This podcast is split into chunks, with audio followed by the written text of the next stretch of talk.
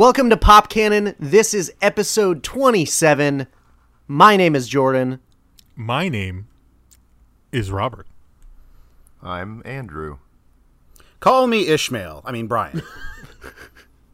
So here we are, episode 27. Oh, we're finally old enough to start regretting our choices. We're this close to getting a career in a field that we got our degree in, but we're just probably not going to get there. We're at that age when you have to actively start taking care of yourself, and it sucks. Oh, yes. But the problems have already set in. It's a sad day. Sad day. So, Jordan, what are we discussing today? I'm so glad you asked, Andrew. 'Tis another installment of S1E1, and the pilot episode that we are watching is actually a twofer. It was a two-part episode. Way back in 2004, we were talking about Lost. 15 years old. Wow. Yeah, I can't believe that came out in 2004. Starting off, the gimmick of the show is some of us have never seen this show before. So let's announce ourselves. Reveal yourself. I've never seen Lost before. I've never seen Lost before either. Ooh. I'm Spartacus. So that leaves myself and Brian to have witnessed the show Lost before. Yes, I have. It's one of my favorite shows of all time. Brian, did you watch it live as it was happening? Yes. Okay. So I didn't fall into it until probably right around season 4. Oh, wow. My friends started letting me borrow the DVDs, and I would binge them. It was like one of the first TV shows that I was able to binge until I caught up to it. So cool. Yeah, I've had friends tell me to watch this probably for about 15 years now. And usually I just tune them out with alcohol. Yep. But I had to do it for this. So that, I you know. That must be a lot of alcohol to tune out an not just one person, but multiple people. My very first experience with the show is when I would ride the school bus, because it was 2004, and I would listen to the morning DJs on whatever crappy radio station discussing every episode in detail, and desperately trying to not hear them through my headphones that I had in with my CD player. Lost is a series basically the brainchild of Damon Lindelof, J.J. Abrams, and Carlton Cuse. This was really the first big, I would say, cultural drama for a long time. I think MASH had that kind of thing where, you know, back then everyone was into it and everyone remembers the finale for that. But you know, there were some shows here and there throughout like the 80s and 90s, like L.A. Law or, there was one called 30-somethings or 30-something. But this Lost really, really was the show that kicked off all the scripted dramas that we now love and still watch and have watched since then. It really, really was a renaissance, if you will, of scripted drama, thanks to Lost. I agree with that to a point, but I think Sopranos was kind of first. But if you're talking about network TV, then definitely. Yeah, I mean, Sopranos absolutely was earlier, but HBO, even back then, was not as big as it is now. Right. Yeah, and Lost reached a lot more people. Definitely. Yeah, because it's network. Mm-hmm. Yeah. Mm-hmm. Was it ABC? Yep. Yeah. Yeah. And really, Lost put ABC on the map, and then they had Desperate Housewives and all those shows also kick in, but Lost was really the one that brought ABC a lot of attention. It revitalized network TV for sure. Oh, absolutely. Made brought it everybody back to network TV, I think. What do they call that? Scheduled viewing, something like that? I can't remember the term, but yeah, basically, yeah. I think network had dropped off at a certain point around when the NBC Thursdays died, and then it was just kind of like a big sunken in area until Lost came back in 2004. So That's why I love that 30 Rock joke of Jack in his office with a pose or with a thing on the easel that says "Make it 1997 again through witchcraft or science." Like, so what was everyone's initial opinion of Lost?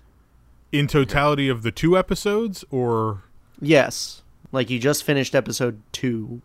Or part 2, I guess. I mean, that's how it aired. It aired as a 2-hour premiere, so it wasn't broken up. It wasn't broken up like it is on the DVDs and on the streaming services. Yeah. So, or Blu-rays. I definitely liked it for the most part. I did have some issues with some of the stuff, but overall, I think where they left off at the end of that mega episode or part 2, the second part 2 of it, I thought was good and interesting going forward. Yeah, I agree. I mean, right, it starts you off right in the shit with Matthew Fox? Yes. Waking up in the bamboo. That was kind of cool though. A nice setting to open it up in that little bamboo forest, and he runs out, and the whole opening, when it's just all the chaos, all I was thinking is somebody better get sucked into that fucking turbine. And you know what? It did, and it was great. You maniac. I've been watching a lot of horror movies. Same. And Juice, like, I want to see some fucking blood, or I'm shutting it off. But I mean, right from the get-go, just they really grab your attention, and I would love to keep watching it, if I'm being honest. Wow. Good. All I could think was, why would you send the only doctor out? Like, just have him, why would he go on the mission into the jungle? I don't know. He's a man of action. Yeah, like he's a natural leader. I'm glad you worded it that way, because he is a man of action, and everyone. Oh yeah. Everyone on that beach are people of inaction.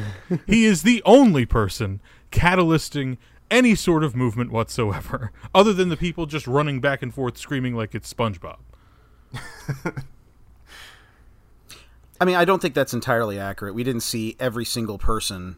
The action followed Jack. We see a couple other people here and there, you know, in his path, but we don't see everything that's going on. Yeah, and I feel like I'd be in like shock at that point too, like. You know, I'm sure people were hurt and didn't want to move, but then there's someone like Jack who his entire character type is like, I want to help people. Yeah. Yeah, it's just the juxtaposition of people completely not doing anything to him literally and figuratively putting out 3 to 4 fires in the first 10 to 15 minutes is just like crazy to me. Mm-hmm. Well, and then there's the lifeguard that he meant well, but... Yeah.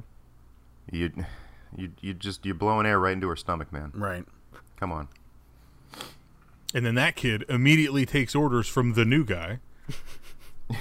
But so I mean, at me, just go do something else. And he's I think it's a pretty realistic depiction of people in a horrific traumatic event.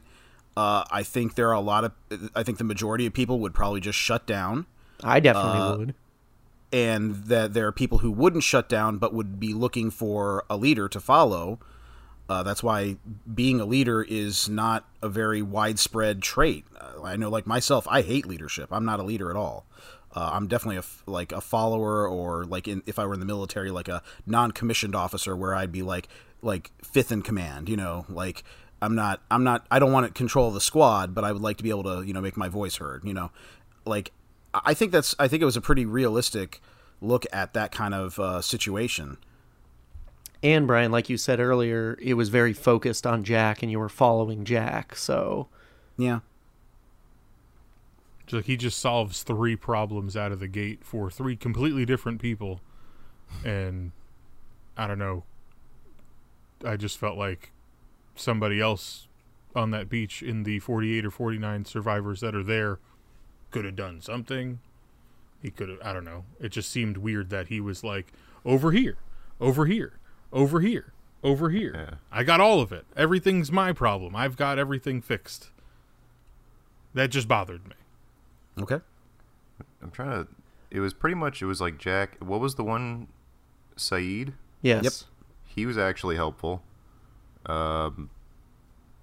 Kate, she was being helpful. It seemed like there was a couple. They're like, you're right. Only a couple people were really like active, capable of action.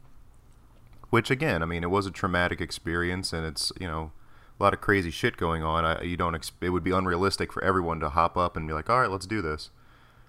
But everyone is remarkably okay physically after a massive plane crash. A lot of people, except the ones who are dead. Yeah. Do we see that many dead? Well, it's a network television show, so you're not going to see a lot of mangled dead bodies. But yeah, you get the impression that there's quite a few dead people on that, in the plane and on the beach. Yeah. Yeah. It was still pretty violent. The guy said getting sucked into the engine was not, wasn't bloody, but yeah, definitely he got sucked in and he's dead. There was a lot of blood. Yeah. Like a surprising, especially, 2004. Network TV, ABC, it was pretty violent. Yeah. I just want to know what happened to Jack specifically to get those 4 scratches on his face. Well, they got the old man that's got the cool anime scar across his eye. Well, not just the scratch on his face, but he also had that horrible cut along his back. Yeah.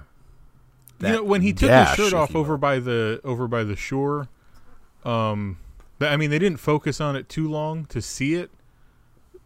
It didn't necessarily look like it was just so, I don't know. That's where my issue with network TV just comes in, where I'm just like, it literally doesn't look that bad.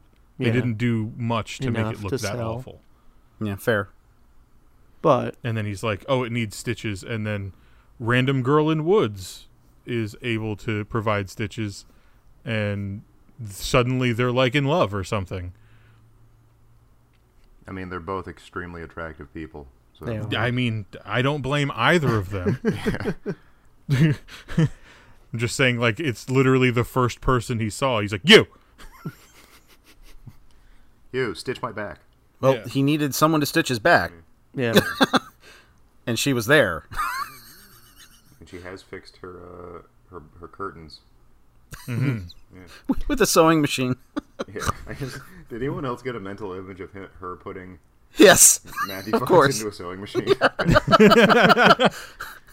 That would have been hilarious. He's just like, all right, you're doing a good job. She pulls out a full-blown singer and a table. It's hard, you got to work your foot on the thing. It's difficult. So, Jordan, like you said, yes, I did watch, like you asked, yes, I did watch this when it came out in 2004, and it was really unlike just about anything that had been on TV up to then. That those first 10 minutes was like the most thrilling 10 minutes of television I'd seen ever. I completely bought into the chaos and the danger of the situation, with when the wing starts to collapse and you're like, yeah, there's gas in wings. That's right. I loved that opening sequence. Just completely grabs you. Yeah, absolutely. And I was even noting when I just recently rewatched it, everyone does sound confused and scattered and like they're not talking normally per se. Yeah. Like, they're kind of acting strange, but it's because they're so jumbled up from everything that just happened. Yeah, from being in a fucking plane crash. Yeah. And I liked the flashbacks and the use of the flashbacks. And you get a lot of that throughout the show. I think my biggest issue with the whole thing is just I can't stand shaky cam. And there was... It looked like they just put the camera on a rope and just swung it above their head while they were running through the jungle. It's like there are certain times I'm like, I can't even look at this right now. I think there's a better way to get a disorientation or to disorient the audience than just violently shaking the camera as they run. I don't know. I just don't like shaky cam. That's interesting because I can't stand shaky cam either. But I didn't really get that with anything in that episode. Like, for me, a horrible example of shaky cam is Michael Bay in the Transformers movies, or most Michael Bay movies, or like what they did with the Taken sequels, you know, like that shaky cam to me. Well, that's because Liam Neeson is like 75 years old and can't climb a fence. Well, that's also the quick cuts, but I'm talking about the actual like shaky cam. Like, oh yeah. Honestly, I didn't even notice the shaky cam in like the forest sequence, but it like when I first noticed it was the flashback on the plane. When it starts to like go down is like really when it doesn't seem like it seems like the actors are reacting to being told what's happening, and the guy with the camera is just vibrating it in his hand, very, like he's making a cocktail. Yeah, that's what it looked like. Not that it was bad. I thought it sold the moment and what they were going for with the plane going down fantastically. I just I didn't notice it in the forest necessarily. That's fair. I know there's one part in particular in the forest that Andrew's talking about. They actually, the way they shot that was they shook the camera and had the actors pretending to run, and they're just standing in place. Huh. I remember hearing that on like one of the special features or whatever. Interesting. Oh, that's interesting. So like it just made it seem like they were moving. Yeah, my biggest issue is just the shaky cam, and there's one scene in part 2 and they get the transceiver to work and they just keep like rotating the camera around everybody. See, I thought that was super effective for suspense. I just and building that level of like what's going on, yeah, what's going to happen. I thought the camera rotation around them while they're doing that, it was good. I think because it's something we've seen so often since then in a lot of different movies and so forth. Like I you have to take in the context of when this premiered. This was 2004 and this was J.J. Abrams' second TV show, I think. Yeah. Felicity was his first, and Felicity was a kind of dramedy. It wasn't really a straight up drama. Lost is where he really cut his teeth for a lot of the stuff that he would eventually use in like the Mission Impossible movies and Star Trek, his reboot of Star Trek, and then of course Super 8. Super 8, absolutely. But yeah, so I thought that was super effective as well. I loved all the decisions JJ made with this, with the 2-hour premiere. I thought it was expertly directed. I agree. And it really got me on board him as a director and as a producer and so forth, that I was interested to see what he kept doing after this. So transitioning out of that, let's talk about the characters. Who is everybody's favorite? I like Jack. I like the, you know, he's kind of the archetypal hero, like, we're going to get this shit done. I don't know. I liked him. I was drawn to him as a leader. I liked pretty much everybody. Who's the one? Well, there's the one dude, the asshole, and he got the gun. Sawyer. He was an asshole. And then the Korean guy was just like a fucking asshole to his wife the whole time. That is Jin. Yeah, well, he's a douche. I mean, I liked everybody pretty much, but I think Jack was my favorite. Favorite character? I guess I really liked Heroin Band Boy. Charlie. Because he's got a lot to unpack, and that's exciting. Oh, yeah. So I like that. He definitely... I don't know if they were like deliberately obfuscating what he was doing at the but in the very first flashback, I definitely noticed it was him running past them, seemingly towards the cockpit. Yeah. Which was like, oh yeah, and then obviously he had to go retrieve his heroin from the airplane bathroom, and it was still there, and so there's a lot going on with him, and I definitely liked that.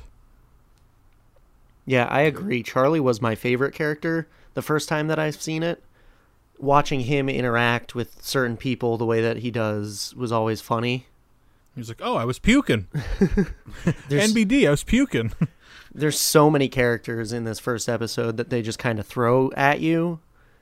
Can we talk about the dog? Yes. The good boy. That's Vincent. What a great name for a dog. So they had a dog on the plane. Yes. is not a service dog. No. Was he in the stowaway compartment, the way they make dogs travel in a cage? Yeah, probably.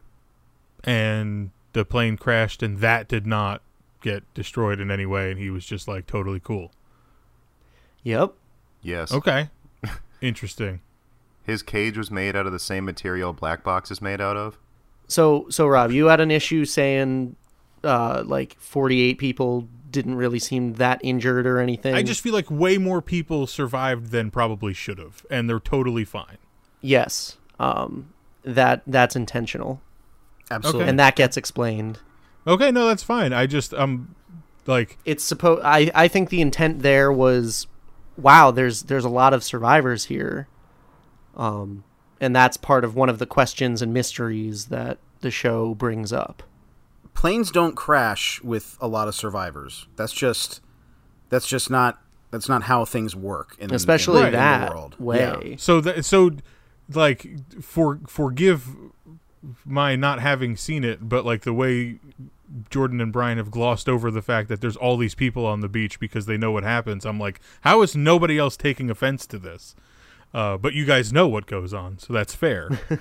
That's why I'm sitting here like, really? Nobody has a problem with 50 fucking people standing on a beach? Well, going, man, but it's also television, so you can't necessarily know. I'm just saying, like, the whole point of the show is it's not just a drama; it's a mystery. It is a mystery. No, absolutely. And it was sold as that, and that's what the commercials, led up to it about. So it is a mystery of, they went with. Oceanic 8-15. That's the name of the flight, and that was in commercials. Like, what happened to Oceanic 8-15? You're watching to find out what happened. And as that 2-hour premiere progressed, like, it's clear that the island they're on is not normal, for several reasons, and that the situation they're in is not normal either. Clearly, a lot of people survived a plane crash, which doesn't happen. Right. So there's suspension of disbelief that you have to put aside or buy into. I noticed, like, I remember thinking, man, a lot of people did survive this, but it didn't really bother me.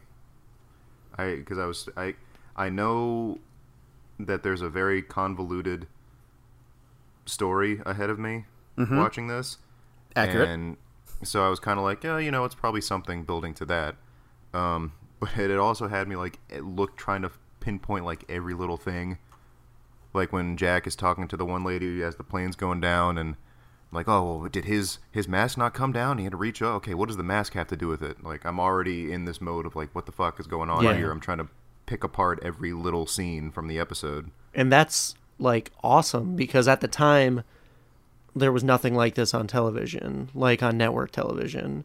And this is one of those shows where the details matter so much.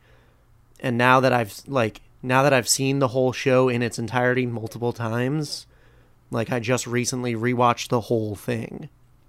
And now that I've done that, I came back to episode 1 and I was like blown away at the sheer amount of stuff that they set up. Absolutely. And it's basically... it's like a microscope and you're looking at something, and the whole show, the entire time, you're constantly zooming out and you're getting more and more of the picture. The macro, if you will. Going back to characters, I would say that, trying to think back when I first watched it. I definitely liked Jack. I liked Kate a lot. Really, I liked, and it might seem a cop-out, but I really did like all the characters, and even Sawyer as the asshole, I kind of liked him. He's a good asshole. There was only one character that I absolutely did not like, and it was Shannon. Yep. And you're not supposed to, at least in these first couple episodes. No, not at all. But I will be honest. That's the annoying blonde girl. Yes. Okay, that's what I thought. You're not supposed to, but I will be honest that as the episodes go on, I never liked her. I never grew to like her. Second time around, I did. Okay. Well, so. But yeah, for the entire time she's in the show, I didn't like her. So, so she was the only one I really just didn't like. But I did, again, buy into the fact that there are assholes in the world, and in those types of situations, they would just be thinking about themselves. So, yeah, she was especially grating. Mm. Just on every level. Like the fact that she's laying on a beach, presumably surrounded by dead bodies. Soaking up the rays. Like, sunbathing. Yeah. That's a disgusting human behavior. Yep. And, you know, and then they were like, yeah, come with us on the thing to go make sure that the walkie-talkie worked. And she's like, okay, I want to go. I want to go on that. Just to prove her brother wrong. Right. Who I definitely thought was the guy from The Boys playing the Deep. Oh, that's funny. Let's talk about some of the weird things happening on this island. Jordan, we have to be careful here because you and I are going to be very tempted to get into spoiler territory. Yeah. So we have to tread lightly here. Remember when they shot a polar bear? They did. Yeah. There's a fucking polar bear. And then I was like, where'd he get a gun? And then they answered that immediately. So were you pleased with that?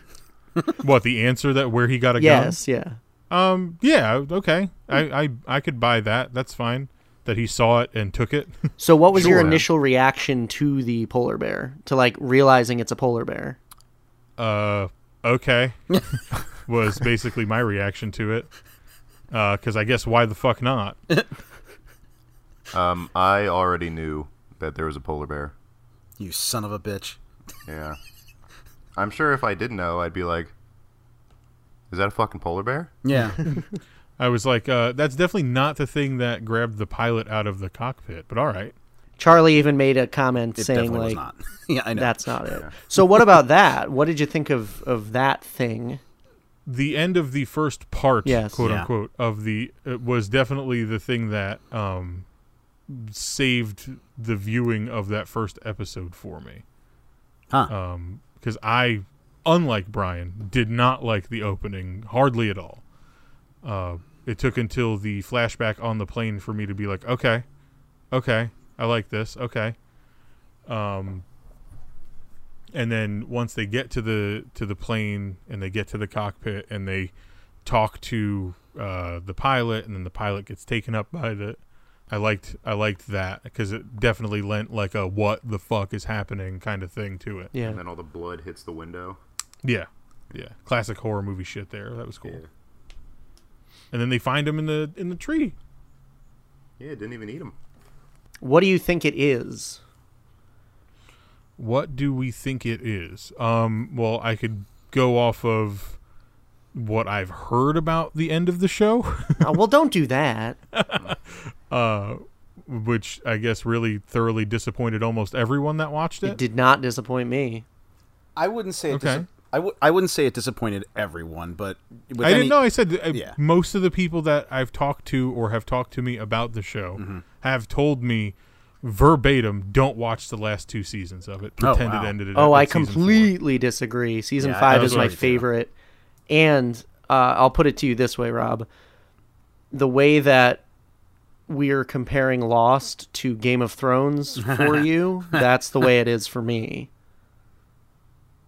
So I feel like a lot of people just didn't get it. They missed the point entirely, and they were mad about certain things. Right. Yeah, yeah. No, definitely. Because this is one of the shows that I trotted out in my example about the ending of Game of Thrones where people didn't get what they thought they wanted. Right. And were just mad about that mm-hmm. versus accepting what it actually was. Right.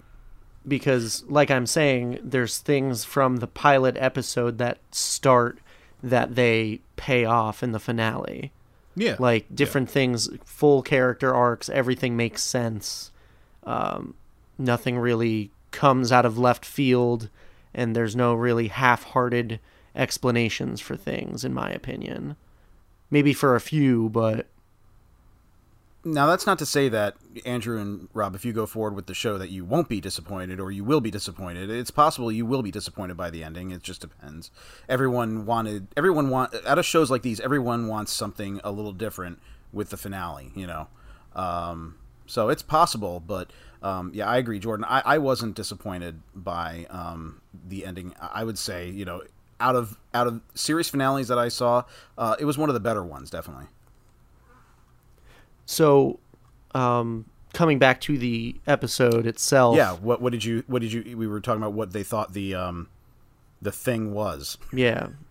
I mean, I think I know what it is just from, you know, but there was a split second. It's the Cloverfield monster. Yeah. Well, there was a split second when I was like, oh, is that a dinosaur? For real, that's what it does kind of look like the field that they were in Jurassic World.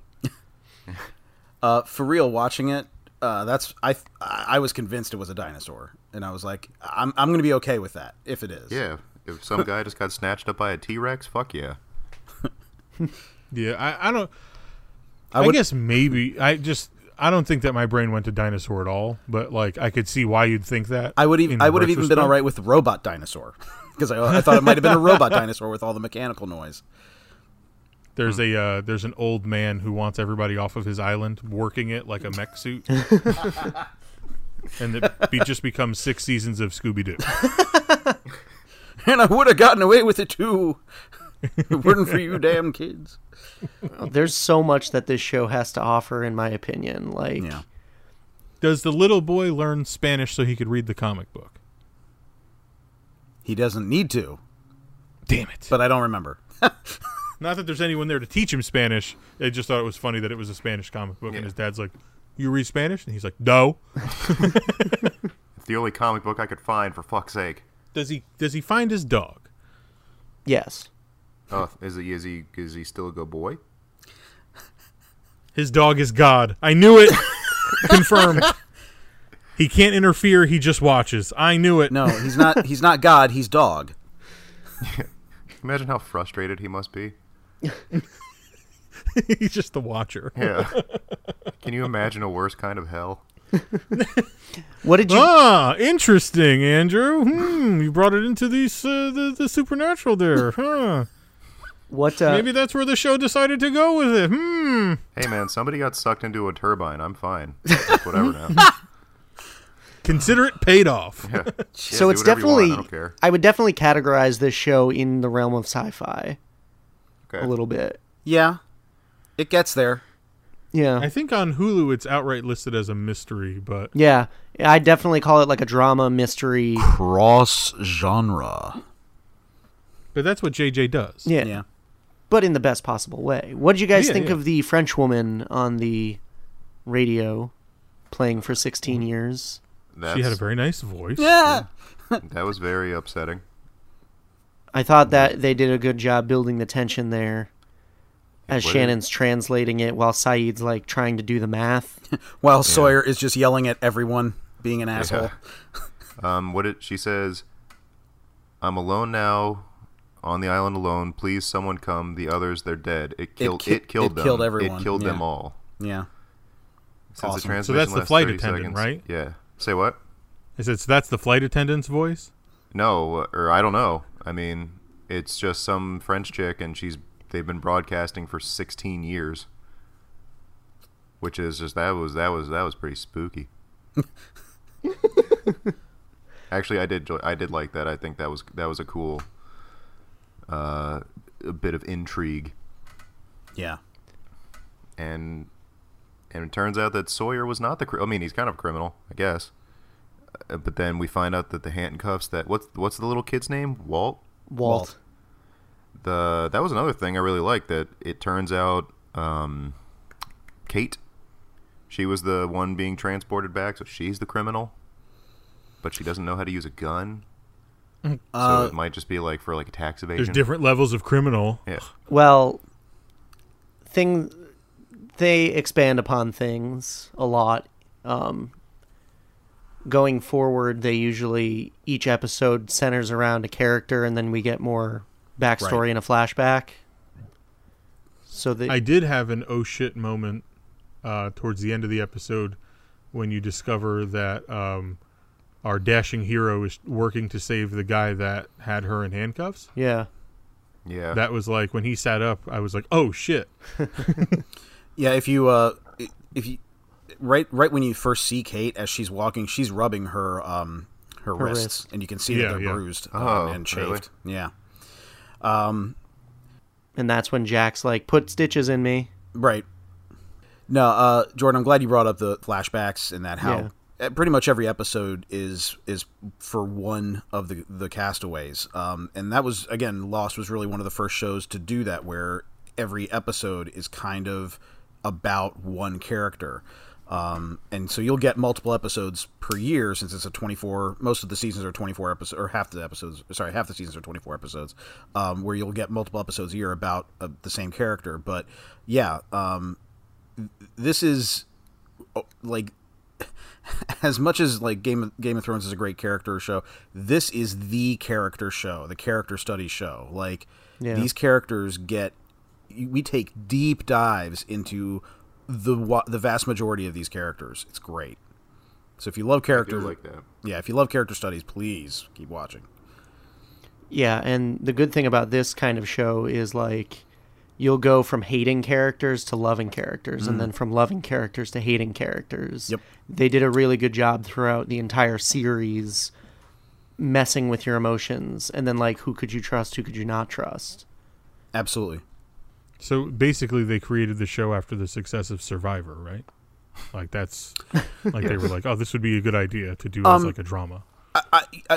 I think that was part of it. Yeah. Because Survivor started in like 2000, and I would not be surprised if the success of Survivor kind of inspired this. Yeah. Cause I kind of like, it was just an offbeat thought in my head while I was watching it that I was like, they probably saw how successful Survivor was, and we're like, we could do that. Yeah. We could do that, make it, like, interesting. Right. Because Survivor is, like, patently not interesting. Oh, hey, hot take. Hot take on a show that came out 19 years ago. Well, I didn't have a podcast then, and I have one now. It's still on the air. I know. Unfortunately. For fuck's sake, dude. All I can think about is the Daniel Tosh joke where he's like, you're a game where you're trying to survive where people already live. Yeah. Yeah, I think that the Survivor element is definitely there. I think that in a post 9/11 world with the plane crash, I think that was tapping into that, nightmare scenario. I know after watching Lost, anytime I take a plane ride, I think of the show. Can't help it. Anytime there's turbulence, my mind goes to someone getting tossed up to the ceiling of the plane, like, Dude, like 60% of the people on that plane got hurled into the ceiling. It was like two. Fasten the fucking seatbelt when the pilot tells you to. But people don't do it. No, they don't. That's like a realistic thing, I think. It is. Yeah, people are like, dumb. I don't need a seatbelt. Right into the ceiling. I fucking know better than that fucking pilot. What does he know?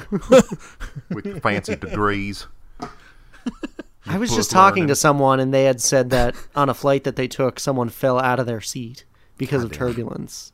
Good. Stupid fucking idiot. Well, I mean, there have been, oh God, it was just a few years ago, there was like a couple flights in the span of a few months that had like very... drastic drops in altitude, and there were people who were launched up to the ceiling because they didn't have their seat on. Like it fucking happens. Gravity, what a concept! I know, right? Yeah. And then I also thought of when they were speaking to the pilot and he was telling them like what he tried to do to reroute it. Oh yeah. I definitely thought of the Malaysian flight that is still missing. Yep. Yeah. Yeah. Where he was like, yeah, we were 1,000 miles off course. They're definitely looking for us in the wrong place. And I was like, fuck, we've heard that. I've heard that recently. Yeah. That is a real thing. So that's when that came out, that news story broke. I was like, they're on the island. Yeah. Yeah. They were prescient about that. JJ was. Maybe JJ knows where that flight is. My God. It's all just promotion for a movie.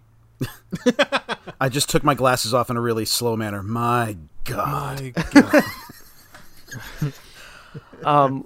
So, Andrew, what did you think about the we're 1,000 miles off course, they're looking in the wrong place? Oh, that fucking sucks. I mean, I kind of figured it would be something. Yeah.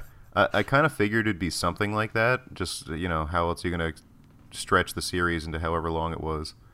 That or, they even showed it. There was some other interference, like something like that was going to keep rescue crews away for however long.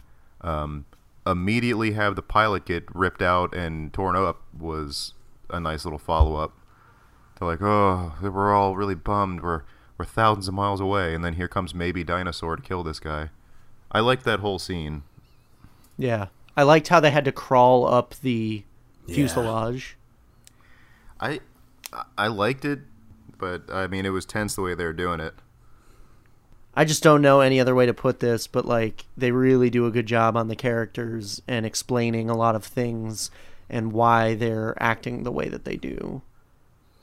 Yeah, and you know, not giving you specific spoilers, but, you know, the way that Game of Thrones was viewed as, oh, well, you know, boy, it just discards characters at a moment's notice. You know, there are those memes where J.K. Rowling will be like, oh, and I really labored over killing this character off, and George R. R. Martin's like, oh, that's cute. You're cute. Yeah, well, yeah, this show first, this show first really started that. Not maybe started it, but really, you'll see if you continue to watch that you're going to lose some characters that you like, you know? So well, it's a little cutthroat sometimes. I mean, that's good. That's good drama. Yeah. You know.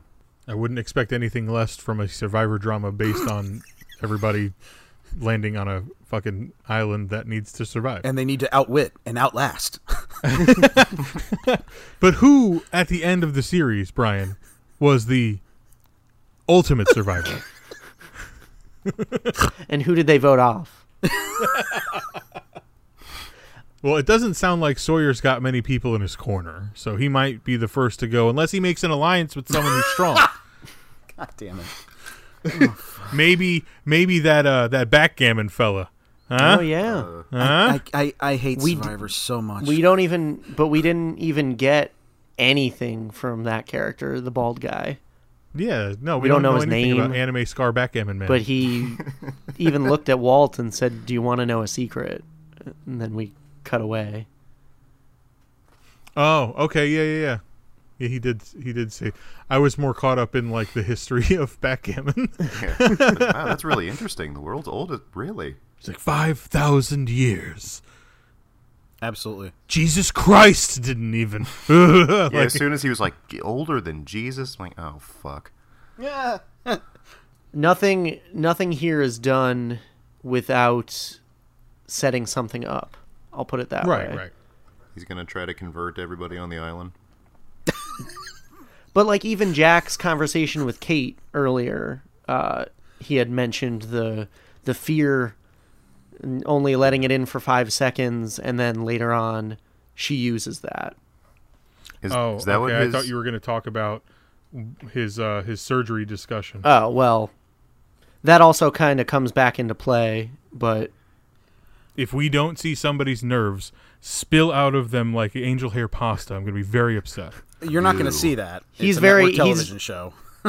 Rob's very mad at that line, which yeah, I know. I get think it. That was such a garbage fucking piece of dialogue. I'm sorry. I thought it was very descriptive. I thought when he said angel hair pasta, I immediately knew what he meant. Yeah. Same. Yeah. It's just like they wanted to say something. But because it was network TV, they weren't allowed to say how they wanted to, so they had to find a very creative way to make it visual for you. I can't imagine typing that line into your script and being like, that's the one. Just to me, I just felt like as soon as I heard that, I was sucked out of the show for a moment. It really fucking bothered. It stuck in my head so fucking badly. No, but I get what you're saying as well. Like the line's just very out of place. It's so out of place, dude. It was such like a ho-hum conversation, and then he just says that, you know? I was like, what the fuck? So what did you guys think of the scene where the plane literally broke in half in midair? I liked that a lot. Yeah. Show me death and destruction. Jesus and then that suitcase coming down and hitting the marshal in the head. Yeah, dude. That fucked him up hard. That was fucking when he's just kind of like, and blood starts pouring down. I don't feel Again, something that absolutely goes through my head anytime I'm on a plane and there's turbulence, that I'm going to get a hit like that. And so are you also on the lookout when you sit in the aisle seat for anybody that has a large metal case putting it in the overhead compartment? That's one of the reasons why I always try to get the window seat. It's not the entire reason why I like the window seat, but that's one of the reasons why I like a window seat. Brian does not want the Tesseract briefcase to slap him in the fucking head. I'm not ready for that kind of responsibility. Hey, I don't ever want to sit on that the window seat that's next to one of the emergency exits. They're like, if you can't handle this move, I'm like, I'm moving. So I can't handle this. What was everyone's favorite scene? But I can even think back to when I first watched it. My favorite scene was, it's the first night that they're there, and the thing makes its presence known in the trees, and yeah, that's my favorite. Yeah, that was pretty spooky. That was spooky. I'd have to say it's the angel hair pasta. Yeah, we know. Yeah, definitely. I just love pasta. Well, you are Italian. Yeah, I know. I think my favorite scene was when they were trying to get the transponster to work. And it's not Chandler Bing. He's not a transponster. Yeah. The spinning around the characters while they're trying to decode it and do math and whatnot. I like that scene a lot. Nice. That was like it ended in such a way that I was like, I kind of want to see the next one just to see where that goes. And with that scene, what a great line to end the premiere on, where it's just Charlie looking like, where are we? Like, yeah, fucking accurate. Where the fuck are you? Shit, I kind of like when they're, what Rob was saying, just, I mean, not the camera work, but I like that they were saying when you find out, like, someone else has been here or is at least nearby and they've been trapped there for 16 years. And yeah, I think that was a good gut punch way to end it. Mm-hmm. Ends on such a downer and you want to keep finding out what's happening. So, yeah, I think that or the turbine guy. Yeah. Well, the whole opening was fantastic. It caught my attention right away, and I got sucked in, and it was, you know, there was action. You got to know. Sucked into the turbine?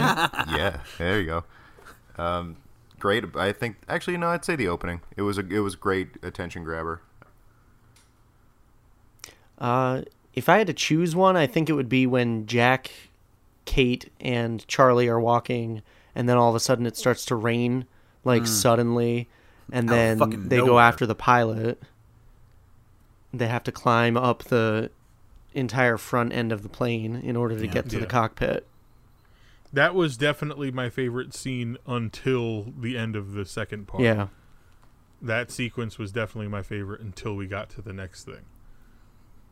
Nice. Which bodes well. Yeah. So I guess that brings us to, would you guys continue watching the show based off of the two-part episode? Yeah. I'm intrigued. Also, there's been a bunch of planes flying over my house this entire recording, and it's freaking me out.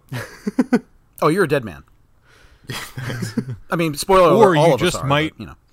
Or you just might inexplicably survive it. Yeah. It's whatever. Yeah. Do I get a cool anime star? Would I continue to watch it? Yes. I don't know where in our list of shows that we have to go through it will fall for us, because Amanda was half in and out watching it as it was on, because she kind of just took a nap. But yeah, I'm definitely interested to see where it falls out. And now that I've cut the cable cord and have Hulu and Sling and Netflix and Amazon, I will probably need something to fill some time. Yeah. There you go.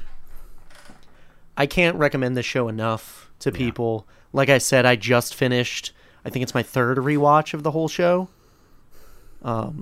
It's definitely one of my favorites of all time, like top one or two. Yeah.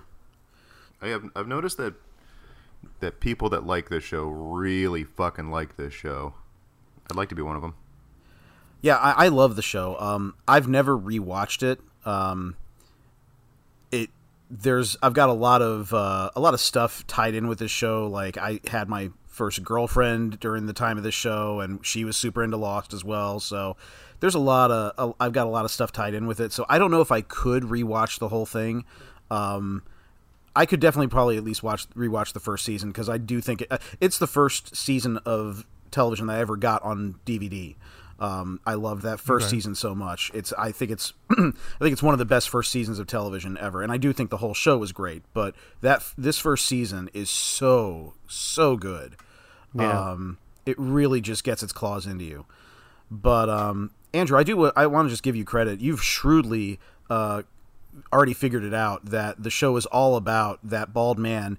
He's a proselytizing Christian who's going to convert the entire island to Christianity. Way to go. I don't know how you figured it out. It was the anime star. He saw the accident with the plane as God's calling to his mission. And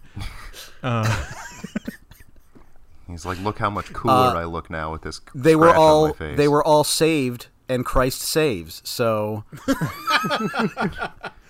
I like and as they accept Christ into their life, they vacate the island, and they go to heaven because that island is purgatory. I figured it out. But yeah, no, I mean, this show is really one of the first shows where it's like the theories on the internet, like just so many theories and. They were all pretty much wrong.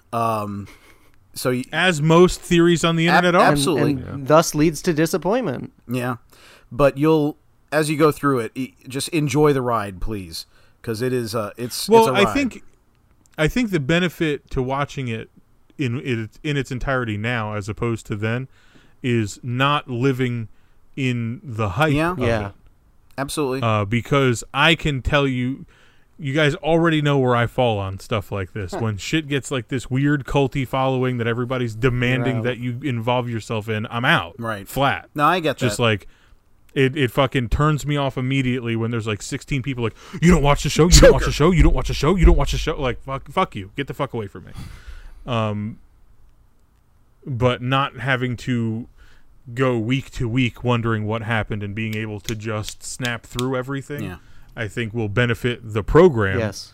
In that I won't live with, I wonder what happened, and I have to wait an entire off season to get to the next thing, and then reading shit, and then reading shit. I'll tell you, and then reading shit, especially with this show and the cliffhangers. Good lord, you're going to be glad that you can just go right to the next season. Oh my god. Whew, this that's another good point, Brian. This was one of the first shows that really made serialized television and storytelling like. Must see, and like it started a lot of trends because of the big cliffhanging in the season finale. Like the premiere, you were counting down the days and the minutes until the new season premiered. No, I can say like my earlier example of The Sopranos. While that's a series, I don't know necessarily that you have to. It's one of those that you have to watch everything before the next thing, right. Like you do and you don't. Because you need some of like the character story to move forward, but at the same time, some episodes are like completely devoid of moving a quote unquote story forward, and it's just about the character. Right. So there are a very very very few episodes throughout the series where it doesn't move anything forward. That it's just a character study for characters that might only be in that episode. Yeah. Yeah. But they're very few and far between. It's very much a serial that there's the arc just keeps going through each episode. Yeah, and I do enjoy the idea that every episode, basically, you guys said, has a flashback that informs a character, as opposed to like a full chunk of a season that just takes place in a different fucking time, and then you go back to where you were at, like Netflix does constantly. Like I appreciate like working it in, like you're a writer, you know. And every like, if you notice, like the cuts back and forth, they were very like similar positioning when it would cut, like specifically when Kate was standing there, and then it flashed back to her turning and looking because she was like alerted by the marshal on the plane. Right. Yeah. Yeah. No, I like how they did the flashbacks within the episode, so that's good. And I will say, the way that the show starts off with Jack opening his eye and seeing his pupil dilate, normally that that's how they start each episode, is like it's focused on someone's eye, and then that'll be that character's episode, per se. Okay. Interesting. Because I did notice his pupil, like... retract crazy fast. Yeah. It's like, whoa. One of the small little moments that I loved from that premiere is that we don't learn her. Do we learn her name? The pregnant girl. Do we learn her name in the Claire? No, but she definitely shouldn't be eating raw fish. Well, yeah, just a little bit. But that you know, urchin? She had that moment with Jin where. So her name's Claire. So Claire has that moment with Jim where the baby... Spoilers, dude! Where Claire feels her baby start to move for the first time in, a day. And he's like, no, I really shouldn't touch you because I'm married. And she's like, no, you're touching me. And it was just, a really cool moment where he's feeling a baby kick. And, yeah, I just thought that was a really cool... It was a very human moment, you know? Yeah. I'm going to have to be extra mean to my wife now. Jesus Christ. What did you guys think about Saeed's conversation with Hurley? Talking about the Gulf War. I thought that was very interesting. Yeah. And Saeed is a character right out of the gate that I liked a lot. Just because, I'm glad that the first show on TV to use a plane crash as a major plot point went, immediately into, look, there's a guy who's got brown skin. Is he a terrorist? Let's talk about it. They just went for it. They punched it in the face, and then you can choose where you want to fall on that. I'm sure scores of old white people who watched this show at the time hated his character from the outset, even though he probably wants to do good throughout the series. Oh yeah, no. Back then, Trump was even tweeting about. No, I'm just kidding.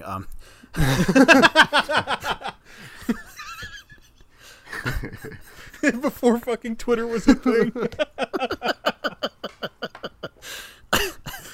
No, I thought Saeed was a really good character, and that conversation with Hurley was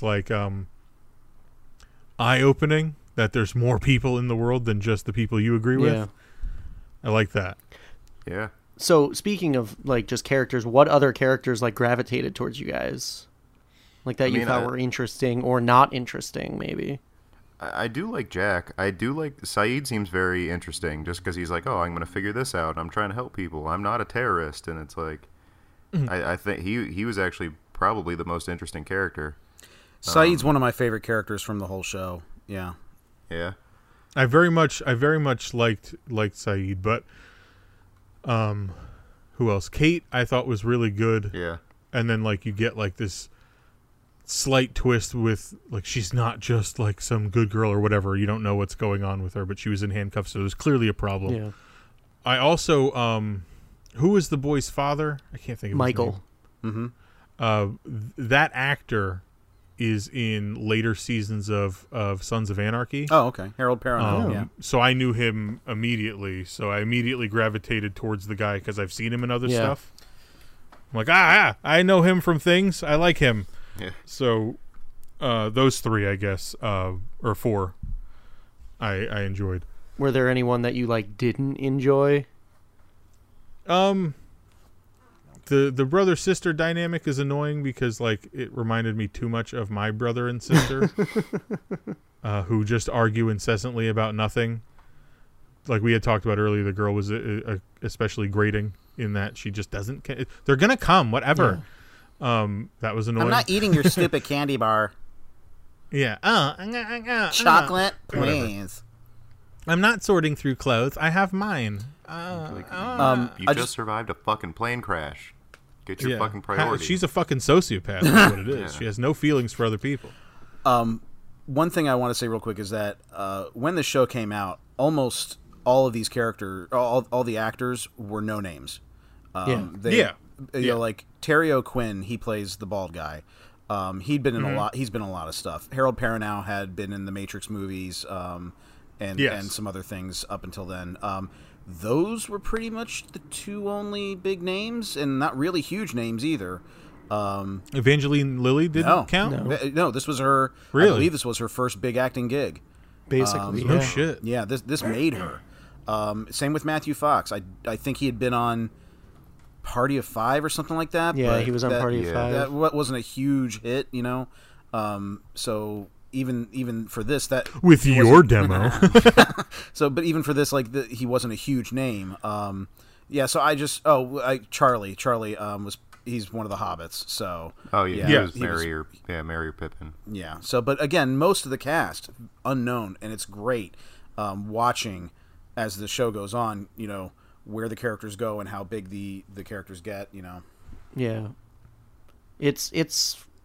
I absolutely adore Lost. Yeah. The characters, all of them, they all serve a purpose, and we get more later on, and you know, obviously less because circle of life and stuff like that. But I don't follow. You come to really care about these characters and these people, especially like I said before, the ones that you didn't expect to necessarily. But everyone plays a part in the history of the show. Wow. We're all promising a really strong Shannon payoff here. Yeah. Originally, they offered the role of Jack to Michael Keaton. Interesting. Huh. A little too old. I had some very, very emotional responses to this show, really, the first TV show that did that. So it'll be interesting to see as you guys watch this, you know, if it gets you as much as it got me. So. I mean, I really like, you know, strong character-driven stories, and if this is, you know, what you guys have said, it sounds like it's the character-driven story. So I'm definitely intrigued by that. Little fun fact here: Jack was actually meant to die in the pilot episode. Oh wow! The part when they find the pilot that was supposed to be Jack. Oh, that's ballsy. Yeah, that probably would have taken a lot of people out of it. Yeah. Like, oh, God, you killed the guy I liked. Would that have changed your opinion on it, Andrew or Rob? I think that would have been, pretty ballsy. I think I would have been headlong into the show if they killed him off immediately. Yeah. That's what I was thinking. I was thinking like a Ned Stark kind of thing. Yeah. Yeah, I would have definitely been like they set him up as like the guy who's solving all the problems like on the beach. So if he just didn't come back, and they'd be like, oh, fuck. That'd be awesome. That's why you don't send your only doctor out into the jungle. Right. And then they just find another doctor amongst the survivors named John. Yeah. So, yeah. This was the pilot episode of Lost. Everybody's in on it. Eventually in. So, yeah, let us know what you thought of Lost and if you think that they should continue watching. Final thoughts. I thought it was good. I took umbrage with some of the dialogue and the opening. You guys all loved the opening. I did not. It's just a taste thing, I guess. I don't know. But I thought it was good. Yeah. Yeah. More death. Yeah. More turbines. God damn. The fucking beach is lined with turbines. As they make their way through the island, all they see is turbines. Turbines as far as you can see. So I'm just curious about this one fact before we continue. What do you want more out of the show in the concepts that they've introduced? Like, did you really lean towards one thing or like one version of the genre that it's trying to be? Like, were you more like, oh, I really like the character moments, or oh, I like the suspense or whatever? I think I much preferred the suspense. Okay. But that's not to say I didn't like the character stuff. When the suspenseful stuff started is where my interest started to peak. Okay. As opposed to where the character stuff was just kind of happening, and then I was like, okay, let's get to something interesting here. Okay, suspense. All right. Andrew, what about you? I'm definitely intrigued by the mystery aspect, and if it does go into a little more science fiction-y, mythical, what have yous, then I'm on board, because I'm a sucker for that kind of fantasy stuff. Any other final thoughts on the show? I'll just say I'm glad you guys enjoyed it for the most part, and I'm glad that you are at least planning to continue watching. It'll be very interesting to talk with you more about this. So, yeah. I love Lost. Yeah, I've got Hulu for a month. Oh, just take the plunge already. God. I probably will. Yeah, I'm so happy. Yeah. I'm so happy that you guys liked it. I really hope that you do keep with it, because there's a lot of things that they introduce later in the season or later in the series that kind of blew my mind. There's a lot of good character moments. There's a lot of good suspense and mystery parts, and just they raise a lot of interesting questions that really make you think. So I do hope that you guys continue with it, because I'd love to get your opinion on more of it. Okay. You'll be the first person I tell. From the onset of this podcast, I've wanted to do a Lost retrospective or something to do with the show, but so I'm finally happy that we got to do this. So for Pop Cannon, thank you very much for listening. I'm Jordan. I am Robert. I'm Andrew. And I'm Brian. See you on the island. With weird floating text.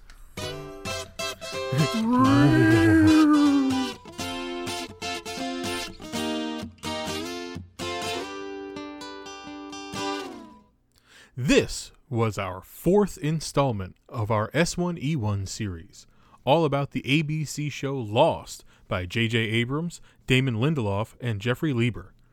Did you watch the show like the rest of America, save Andrew and myself, when it originally aired? If you did, was this trip down memory lane exciting for you? If you've still never seen any of Lost, did you hear anything that would convince you to dive in? If so, what was it?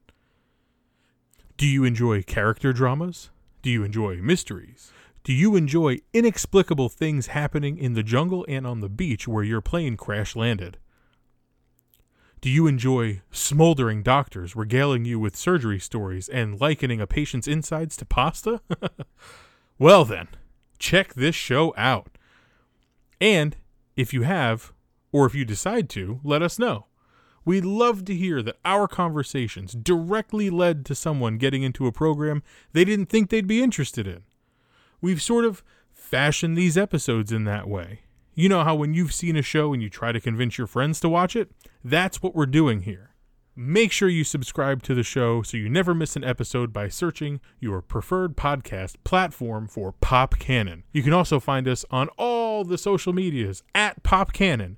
Just don't forget the K. You know, it's what your mom texts when she's mad. And you know you just love us.